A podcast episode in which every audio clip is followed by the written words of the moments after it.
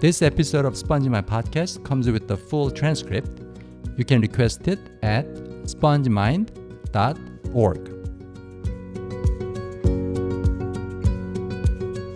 안녕하세요. 네, 스펀지마인드 친구 여러분.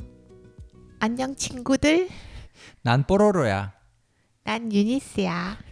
유니스 씨 혹시 뽀로로가 뭔지 아세요? 몰라요. 만화 캐릭터. 한국에서 아, 펭귄. 네, 펭귄. 안경 쓴 펭귄. 네. 한국에서 만들어진 만화 캐릭터 중에 아마 제일 인기가 있었던 캐릭터일 거예요. 아이들이 뽀로로라면 울다가도 그친다고 들었어요. 그쵸, 그쵸. 자, 오늘 스펀지 마인드 팟캐스트 첫 번째 코너, 오늘이 한국말.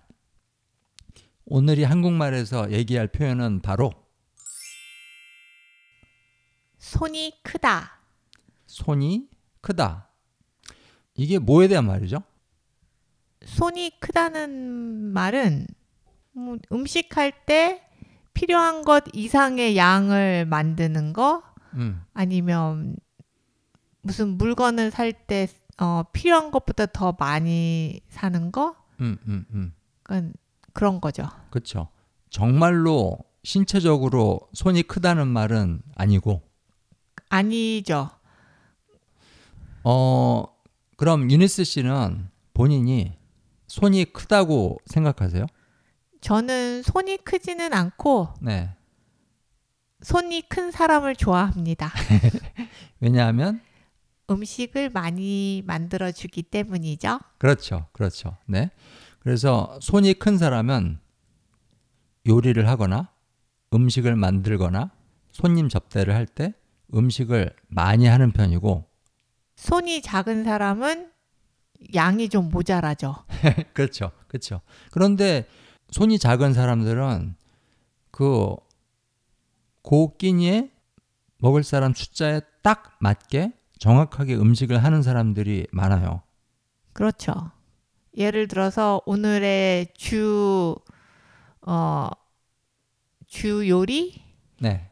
새우다. 네. 그런데 1인당 내가 새우를 세 마리씩만 주겠다. 음, 음. 그런데 초대해서 막 같이 밥 먹을 사람이 4명이다. 그러면 딱 12개 안 남게. 안 남게. 손이 딱. 작은 사람은 그렇게 하죠. 그렇죠. 어, 만약에 그런 사람이 해주는 새우 요리인데 네. 너무 너무 너무 맛있다. 네. 그러면 기분이 어떨 것 같아요? 근데 유니스 씨 접시에 딱 세 개만 있다.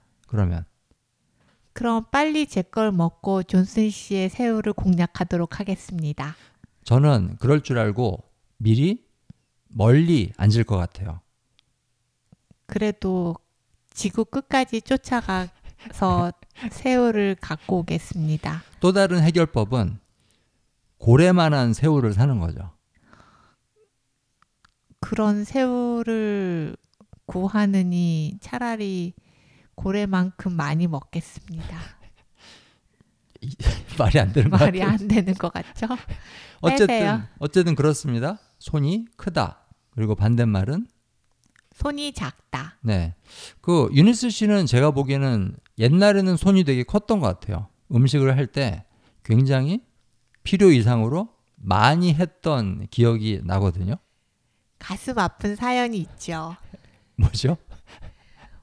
음, 제가 찾은 요리 방법이 음. 어, 예를 들어서 저희는 두 명만 먹으면 되는데 6인 분을 만드는 거라든지 그래서 책에 있는 대로 하다 보니 양이 많아질 수밖에 없었습니다. 아, 아주 옛날에 요리 처음 배우기 시작할 때. 네. 음, 음.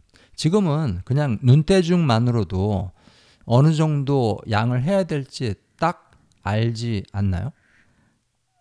지금은 그냥 별로 이렇게 계량해서 하지 않고 그냥 음. 눈대중으로 하는 편이에요. 그렇죠, 그렇죠. 그래서 뭐 요새 뭐 저희들이 뭘 맛있는 걸 해서 먹는다거나 손님을 초대해서 파티를 한다거나 할 때 특별히 음식이 많이 남은 기억이 없어요. 저희 집에서. 많이 먹어서 그런 거 아닌가요? 그럴 수도 있겠죠. 그럴 수도 있겠죠. 그리고 손이 크다라는 말을 꼭 음식 하는 거에만 쓰지는 않잖아요. 그렇죠. 뭐를 살 때, 음. 그러니까 뭔가 일을 할 때 필요 이상으로 많이 하거나 그러면 손이 크다고 하죠. 그렇죠. 그렇죠. 예를 들면 종이를 산다. 그 프린터에 집어넣을 복사 용지를 산다. 그때 네.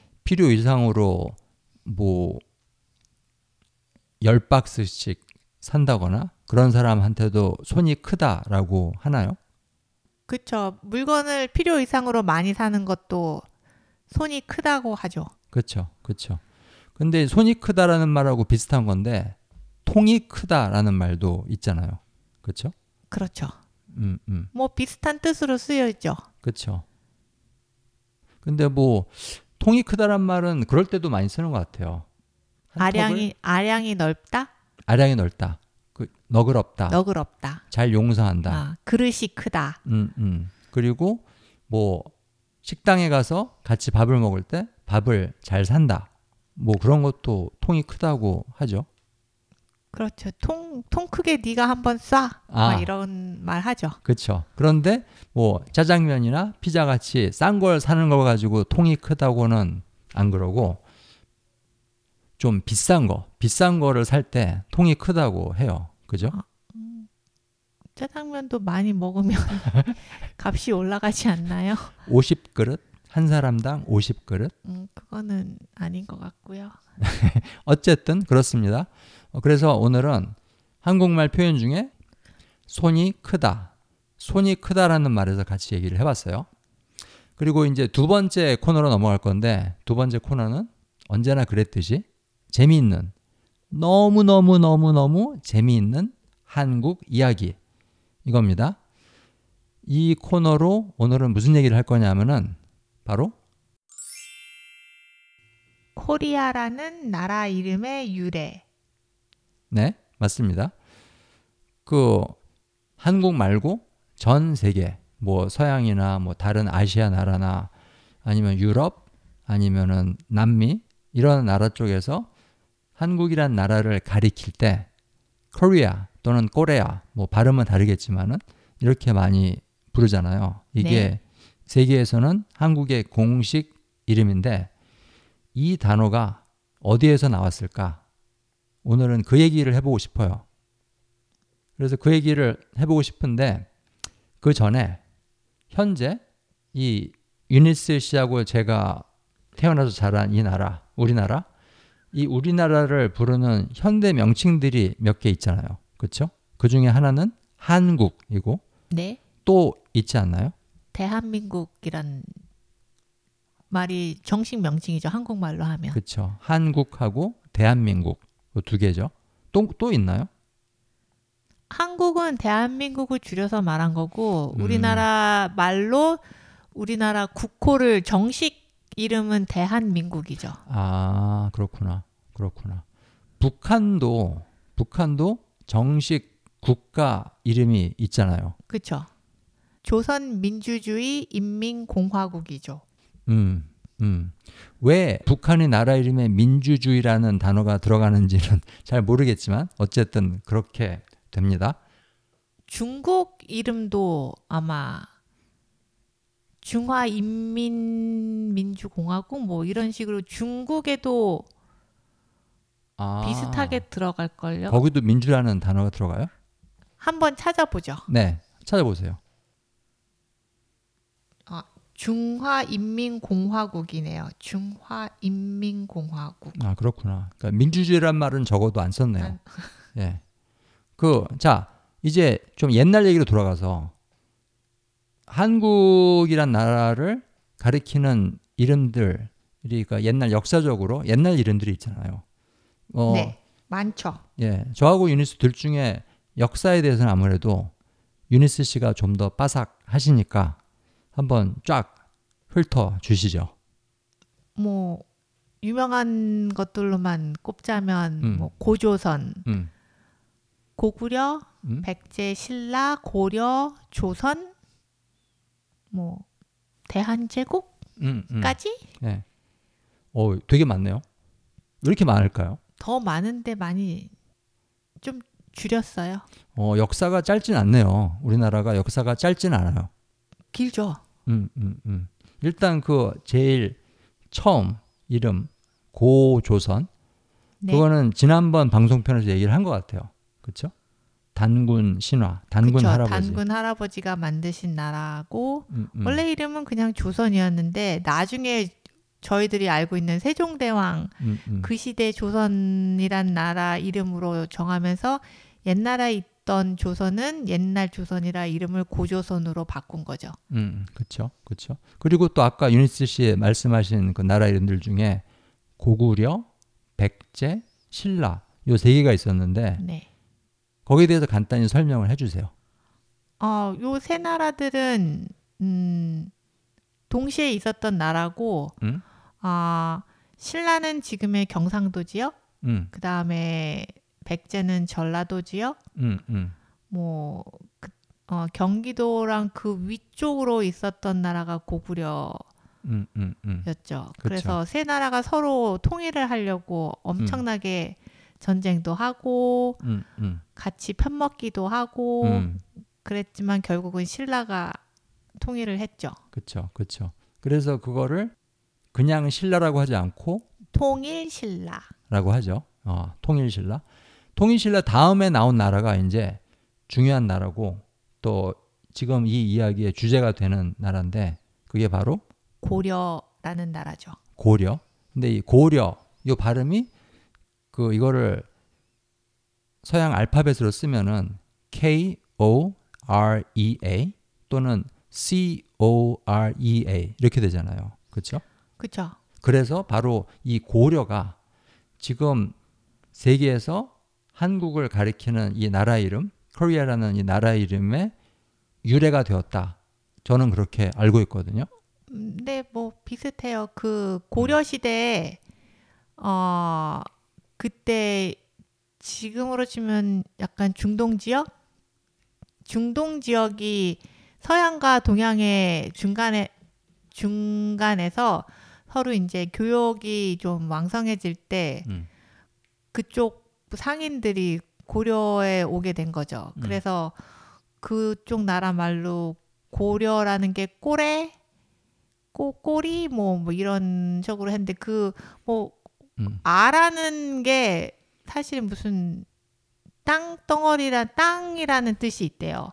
무슨 뭐, 뭐 오세아니아, 러시아 음, 뭐 음. 그 아자가 그런 의미가 있어서 꼬레아라고 음, 음. 됐다고 들었어요. 그러면 중동 사람들이 최초로 한국하고 아주 많이 무역을 한 그쪽 사람들이네요. 그 유럽 사람들이 아니라. 그렇죠? 음, 그 사람들 덕분에 고려라는 나라가 전 세계적으로 많이 알려지게 되었다. 네. 그건가요? 네. 그래서 고려가 우리나라를 대표하는 나라의 이름으로 되었다. 그렇게 생각하면 맞나요? 뭐, 네, 맞을 것 같아요. 아, 그렇습니다. 그 사실 어렸을 때 되게 신기했어요. 그게 그 왜 신라나 백제나 조선이 아니라 고려일까? 왜 그게 전 세계에서 우리나라의 이름이 되었을까? 그게 좀 신기하고 미스테리였거든요. 근데 나중에 저도 이제 유니스 씨가 설명을 하니까 지금은 생각이 났지만 어, 그동안 좀 이렇게 흐리흐리했어요. 잘 몰랐어요.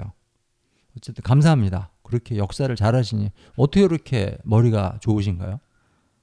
뭐, 기본 아니겠습니까, 역사는. 아, 그렇습니다. 그래서 오늘은 코리아라는 그 한국 한국을 가리키는 이 나라 이름이 어디서 나왔는지 그 역사적인 배경에 대해서 간단히 얘기를 해봤습니다. 자, 그리고 세 번째 코너, 세 번째 코너 깊은 얘기, 깊은 얘기로 넘어갈 건데요. 지난번까지 사람의 성격, 성격에 대해서 얘기를 했었거든요. 근데 이번 방송편부터는 완전히 다른 주제로 얘기를 하려고 합니다. 이번 주부터 할 깊은 얘기, 깊은 얘기 주제는 바로 소비 문화. 소비 문화. 네. 소비 문화입니다. 일단 소비라는 말의 뜻이 뭐죠? 무언가, 무언가에 돈을 쓰는 것? 그렇죠. 또는 시간을 쓰는 거. 그것도 소비라고 그러죠. 그렇죠. 그렇죠. 시간을 쓰거나 돈을 쓰거나 그런 거. 자, 사실 현대 특히 자본주의 사회에서 소비라는 거는 굉장히 우리 사회와 문화의 중요한 부분이잖아요. 그렇죠? 네. 현대 사회에서 사람들이 주로 소비하는 거는 어떤 것들이 있을까요? 집도 사고 자동차도 사고 옷도 사고 먹는 것도 사고 그렇죠. 그렇죠. 그리고 이런 것들은 이제 형태가 있는 거, 유형의 물건들인데 그 무형의 무언가에도 우리가 돈이나 또는 제일 중요한 거 시간을 쓰잖아요. 그렇죠? 네. 그런 것들은 뭐가 있을까요? 영화를 보고 텔레비전도 보고 뭐 비디오 게임도 하고 책도 읽고 음악도 듣고 그런 취미 생활 같은 거 하는 거죠. 그렇죠. 그런데다가 시간을 쓰는 거죠. 그렇죠. 그렇죠? 그렇게 말하고 보니까 우리 생활에서 소비라는 행위가 차지하는 비중이 정말 정말 큰 것 같아요. 대부분의 시간이 소비죠. 생산 다음으로 생산을 더 많이 하는 것 같아요. 소비를 많이 하는 것 같아요. 요즘 세상에서.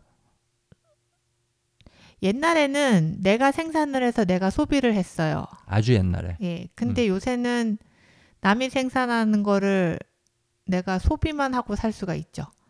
음, 음, 그렇죠. 뭐 특히 어린 아이나 또는 뭐 중학생, 고등학생일 경우 그냥 뭔가 직업을 가지거나 일을 하거나 그런 거 없이 오로지 집에서 소비만 하고 살 수가 있잖아요. 엄마 아빠 돈으로. 그렇죠?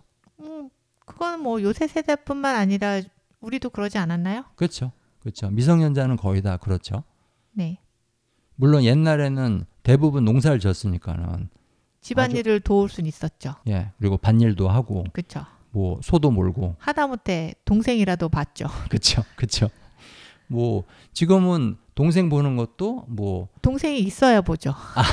요즘은 특히 한국은 한 아이를 하나만 낳든지 그러니까. 아 진짜 많아요 하나에만 있는 가족 한국에는 자 그리고 이 소비 얘기를 하니까는 좀 더 중요한 문제로 얘기가 넘어가는데 바로 이 소비라는 행위가 우리들한테 미치는 영향 우리들이 정신 세계 정신 건강 아니면 우리들이 행복 이런 거에 대해서 미치는 영향에 대해서 얘기를 좀 해보고 싶어요 유니스 씨는 소비를 한다는 거 뭔가에다 돈을 쓰고 뭘 사고 어 뭔가 소비를 하는 거 그게 사람을 행복하게 한다고 생각을 하세요?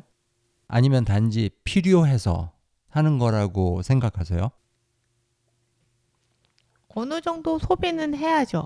소비를 그쵸. 전혀 안 하고 살 수는 없는 거고. 그렇죠, 그렇죠.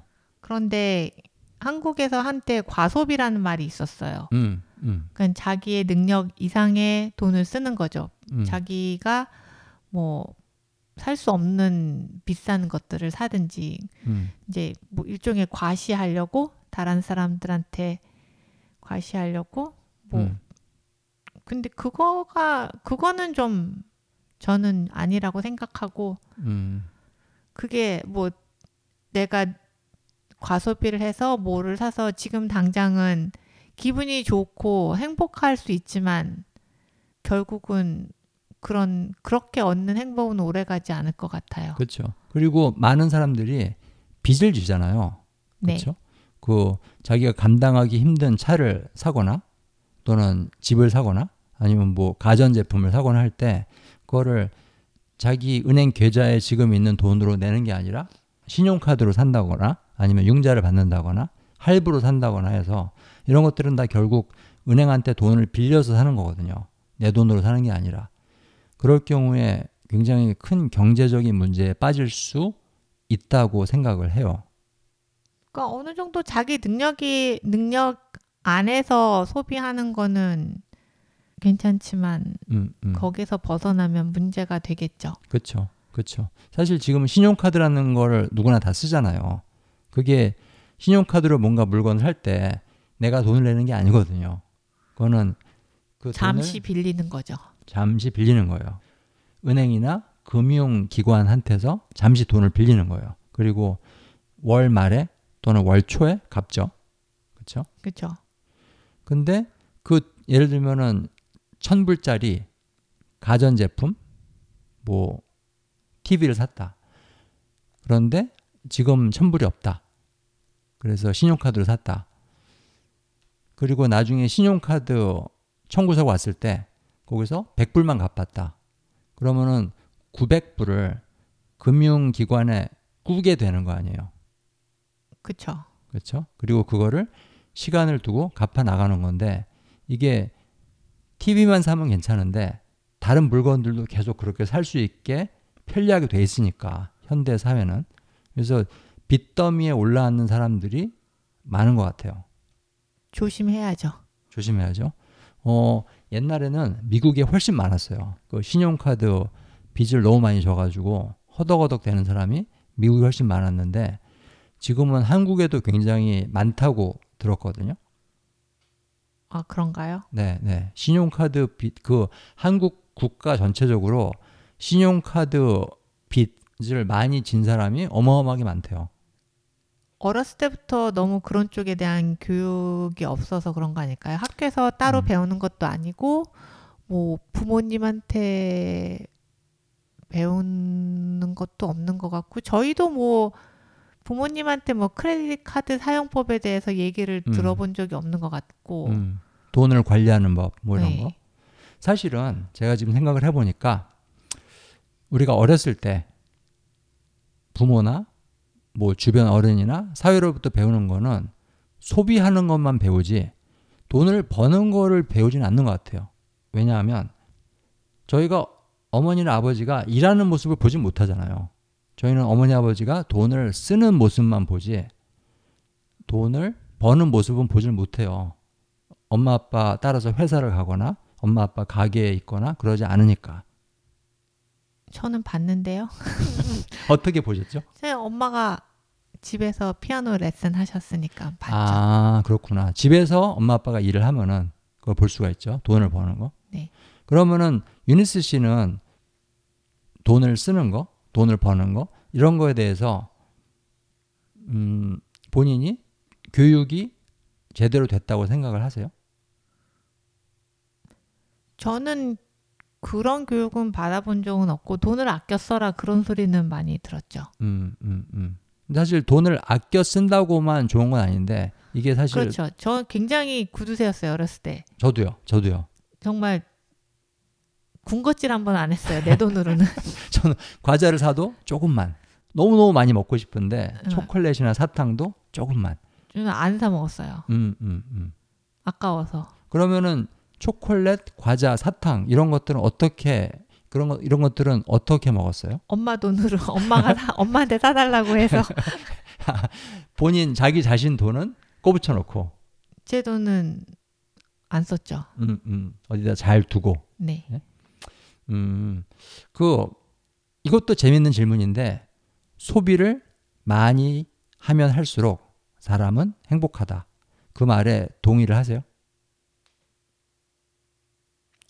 소비를 많이 하면 할수록 행복하다. 음, 음, 소비를 많이 하는 거랑 행복하는 행복의 정도하고 정비례하지는 않는 것 같아요. 음, 음. 그래도 어느 수준까지는 소비하고 사람이 행복하고 정비례하지 않을까요? 예를 들면 너무너무 집에 돈이 없어서 하루에 한 끼밖에 못 먹는다. 그래서 맨날 배가 고프다. 그런데 그 돈을 두 배로 벌게 돼 갖고 이제 세 끼를 배부르게 매일 다 먹을 수 있다. 그러면 그 사람의 삶의 질, 그 사람의 행복의 정도는 확 올라가는 거 아닐까요? 그렇죠. 음. 하지만 그 소비하는 걸 다른 사람과 비교하기 시작하면 그 다음부터는 불행의 시초죠. 음. 왜냐하면 어 나는 세끼 하루 세 끼를 막다 먹. 어 되게 없, 되게 옛날 사람 같다. 근데 밥 굶은 적 없잖아요. 없죠. 어쨌든 근데, 예, 뭐 예. 예를 들어서 예를 들어서 음. 나는 이제 한 끼만 먹다가 돈을 많이 벌게 돼서 하루에 세 끼를 먹어서 너무 행복하다. 행복하다. 음, 그렇게 생각하고 있는데 어 저 집은 하루 세 끼를 다 외식을 하네. 뭐 그런 걸로 비교하기 시작하면 음, 내가 세 끼를 먹을 수 있음에 감사했던 마음은 사라지고 불만이 쌓이죠. 음, 그렇죠. 나는 저 사람만큼 소비를 못 하는구나. 그렇죠. 아, 비참하다. 불행하다.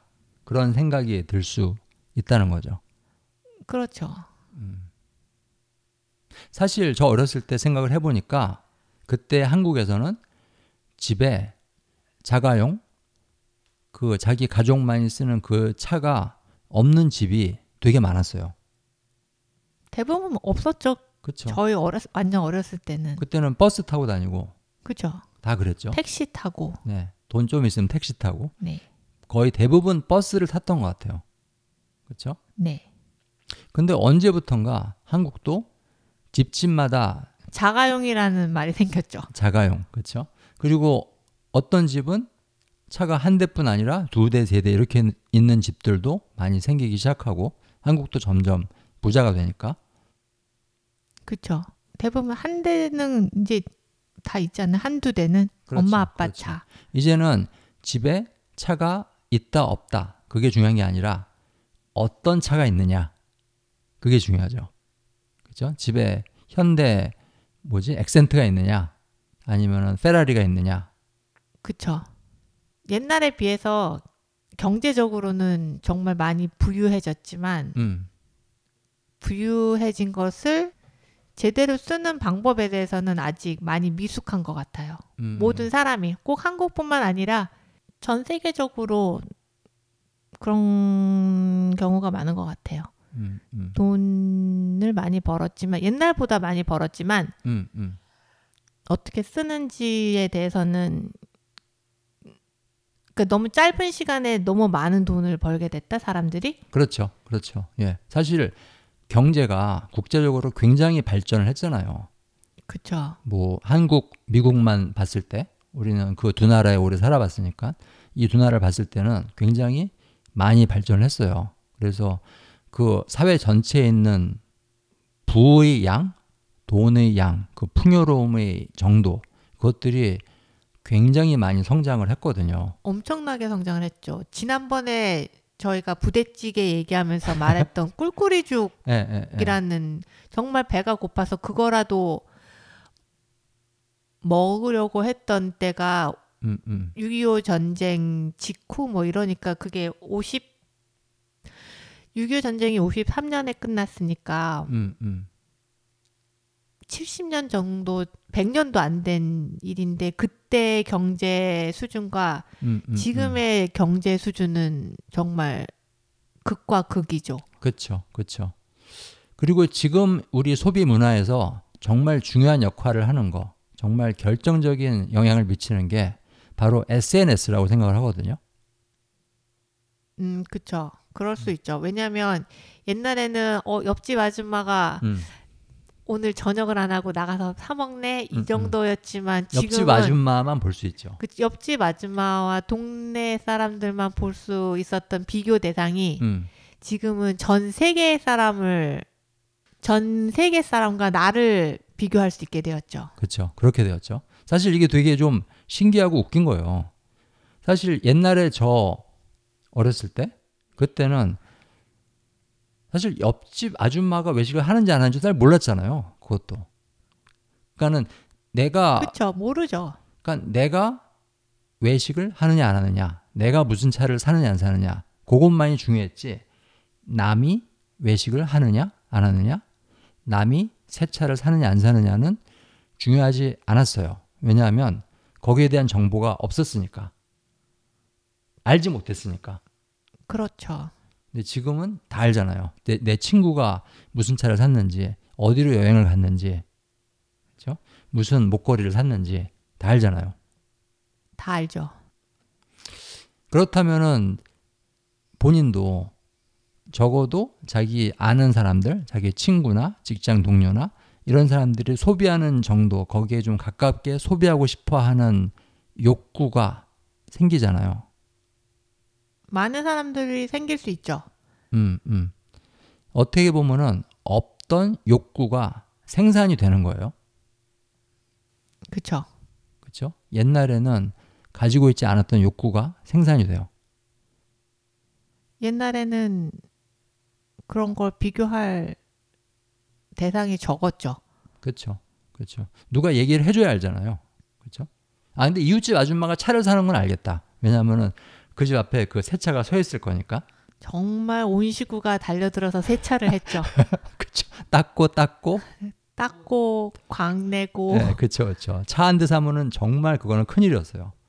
근데 지금은 뭐 차가 너무 많으니까 어 그렇습니다. 그 이 얘기에서 가장 중요한 건 그거 같아요. 현대 소비 문화에서 가장 중요한 부분은 바로 아까 유니스가 말했던 바로 이 점. 비교. 남과의 비교. 이게 우리 현대 소비 문화를 과거의 소비 문화하고 확 차별화를 짓는 요소인 것 같아요. 맞아요. 옛날에는 나를 위해서 음, 뭔가를 사고 음, 음, 먹고 음, 음. 했다면 요새는 그것도 있겠지만 남이 하니까 음, 경쟁. 어, 경쟁 그런 것도 좀 있는 것 음, 같아요. 경쟁이 돼 버렸어요. 근데 소비가. 그게 요새 문화인가요? 그렇죠. 이게 왜냐하면 저희 세대는 이해를 잘 못하지 않나요? 그런 남한테 보여주려고 아니에요. 저희 세대, 저희 나이 또래 사람들 중에서도 굉장히 그런 거에 민감한 사람들이 있어요. 사실 유니스랑 저는 SNS를 안 하잖아요. 그렇죠? 어, 그리고 성격 자체가 남들이 어떻게 살고 뭘 사고 뭐 어디 여행을 가고 이런 거에 별로 신경을 쓰는 성격이 아니라서 그런 거에 괴로워하진 않죠. 누가 뭐 하고 그런 거에. 그렇죠. 그렇죠. 어쨌든 그렇습니다. 그 오늘부터 이제 현대 사회 소비 문화에 대해서 얘기를 시작을 했는데요. 그 이 깊은 얘기 코너 이건 정말 깊은 얘기인 것 같아요. 소비라는 행위. 어 그래서 다음 방송편에서는 이 소비라는 행위가 우리한테 주는 심리적인 영향에 대해서 조금 더 깊이 얘기를 해봤으면 합니다. 자, 유니스 씨, 그 저희 SpongeMind 팟캐스트 청취자들이 가끔 보내주는 이메일이나 문자들을 제가 보여드리잖아요. 네. 그거 읽으시면 기분이 어떠세요? 신기합니다. 여러분들 이메일 주시면은 저랑 유니스랑 굉장히 행복할 겁니다. 어, 저희 이메일 주소는 grow at spongemind.org입니다. 어, 이메일로 아무 말이나 써주세요. 그냥 팟캐스트가 좋았다, 싫었다, 또는 뭐 본인의 취향, 아니면 좋아하는 음식, 뭐 이런 거 아무 잡담이나 써주시면 저희들이 재밌게 읽겠습니다. 자, 그러면 저희 다음 방송편에서 뵙도록 하겠습니다. 안녕히 계세요. 안녕히 계세요.